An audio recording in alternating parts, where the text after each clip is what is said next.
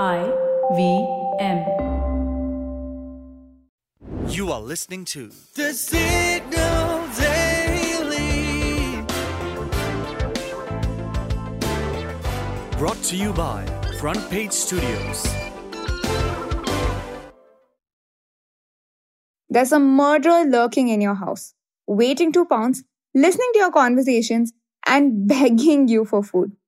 I'm talking about your furry little kitty.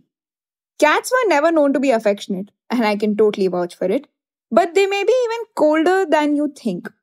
A recent study published in the scientific journal Nature has estimated that cats around the globe prey on more than two thousand species. Of them, around seventeen percent are endangered, while over sixty species that cats hunted are already extinct. The study labeled cats as quote-unquote one of the most problematic invasive species in the world. According to the New York Times, cats, domestic or wild, are estimated to kill around two point four billion birds each year, even driving some of them to extinction. Next on their menu are over four hundred species, each of many different reptiles and mammals, with insects and amphibians comprising the remaining ten percent.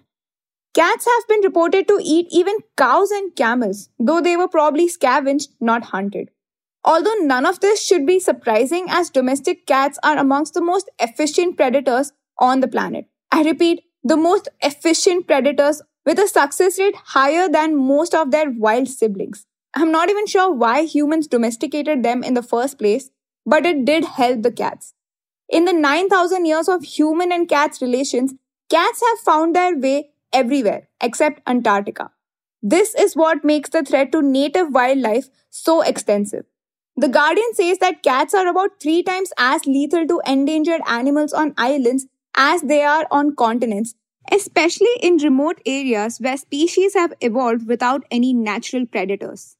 Basically, your kitty is a killer. And so far, the inadequate measures to deal with this problem has sparked several controversial policies and debates around the world. In fact, some towns in Germany have imposed cat curfews, while a New Zealand politician have advocated to ban and eradicate cats altogether. At this point, I think it's important to say it out loud that neither we at The Signal nor the researchers behind this study are cat haters. In fact, one of the authors behind the study has owned over forty cats throughout his life. Nevertheless, he recommends scientifically managing free-roaming cat populations so that they don't threaten vulnerable species anymore. The author also believes that the best way forward is to strengthen pet ownership laws, ban outdoor feeding of strays, and neutering feral cats. Besides, he advises cat parents should keep their fur babies indoors. After all, indoor cats do tend to be healthier and live longer. Plus, inside your house, it's the insects and rodents that are the invasive species. For the next few minutes, you're going to know a little more than you did yesterday from the world of technology, business, policy, and anything that leaves you with food for thought. Hi, I'm Manaswini, and this is the Deep Dive for the fourteenth of November, twenty twenty-three. Move over Singapore and Cayman Islands, the world's billionaires have a new hidey hole for their massive health. Bloomberg is calling Abu Dhabi, U A E's capital, the world's newest wealth haven. In recent months, a large number of high net worth individuals set up special purpose vehicles in Abu Dhabi. These structures, meant for making investments, are in Abu Dhabi's free economic zone, called A D G M or Abu Dhabi Global Market. So, who exactly are these high net worth individuals? Well, we've got a list. Crypto's richest man Changpeng Zhao, Russian tycoon Vladimir Lisin, Pakistani mogul Murtaza Lakhani, Egypt's richest man Nasser Sawiris, and even our very own, India's second richest man, billionaire Gautam Adani. Quoting sources, Bloomberg reported that Adani's family set up a special purpose vehicle in Abu Dhabi in August this year called Ada Investment Holding. But first, let me break down what a special purpose vehicle or S P V is. When wealthy folks want to isolate their financial risk, they create a separate corporate structure. This is usually a subsidiary of the parent company, but the investments made through it are kept legally separate. Billionaires usually pick tax havens to set these S P Vs in such as Cayman Islands and Mauritius.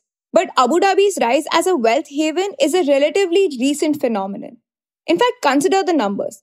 According to a wealth advisory company, M H Q, there were only forty-six S P Vs in Abu Dhabi in twenty sixteen.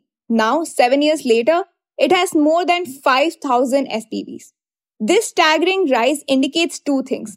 First, there is a lot of money flowing into Abu Dhabi. And second, some of the world's wealthiest folks are ditching traditional tax havens. It is plausible that Abu Dhabi's fortunes are on the rise because fortunes of other tax havens, particularly the Caribbean islands, are falling. And consequently, Bloomberg data shows that the British Virgin Islands and Cayman Islands had the lowest number of new company registrations this year, which makes sense because, as the Economist points out, Britain, which oversees these islands, is forcing them to make public the identities of everyone who controls companies in their territories by the end of this year. Now, what use is a tax haven when you've got no privacy? Plus, there are other advantages to stashing your cash in the Emirates. The U A E has an expansive double tax treaty network which helps billionaires save even more on taxes. Those who make very large investments can also obtain citizenship. Abu Dhabi is also offering its services to runaway billionaires from heavily sanctioned countries such as Russia, who are being turned away from Singapore and Switzerland. In fact, even Palestinian entrepreneurs are fleeing to Abu Dhabi to protect their assets. Plus, setting up an S P V flush with cash affords you a coveted friendship with the U A E royals. So I guess it's a win-win situation, where billionaire money has a safe new home and the royals of U A E have a brand new way to wean themselves off of oil money. If you like listening to The Signal Daily, please show us some support. Rate and review us on Apple Podcasts and Spotify. We'd love to hear what you have to say about this podcast. So feel free to shoot an email at hello at the signal dot co. The Signal Daily is produced in association with I B M. The episode was researched and written by Dhruv Sharma and Anup Semwal, edited by Soumya Gupta, produced by me, mastered and mixed by Manas and Nirvaan. You can catch this podcast every morning on Spotify, Apple, Amazon Prime Music, Google Podcasts, or wherever you listen to your podcasts. We are the signal dot co on Instagram, LinkedIn, and Twitter.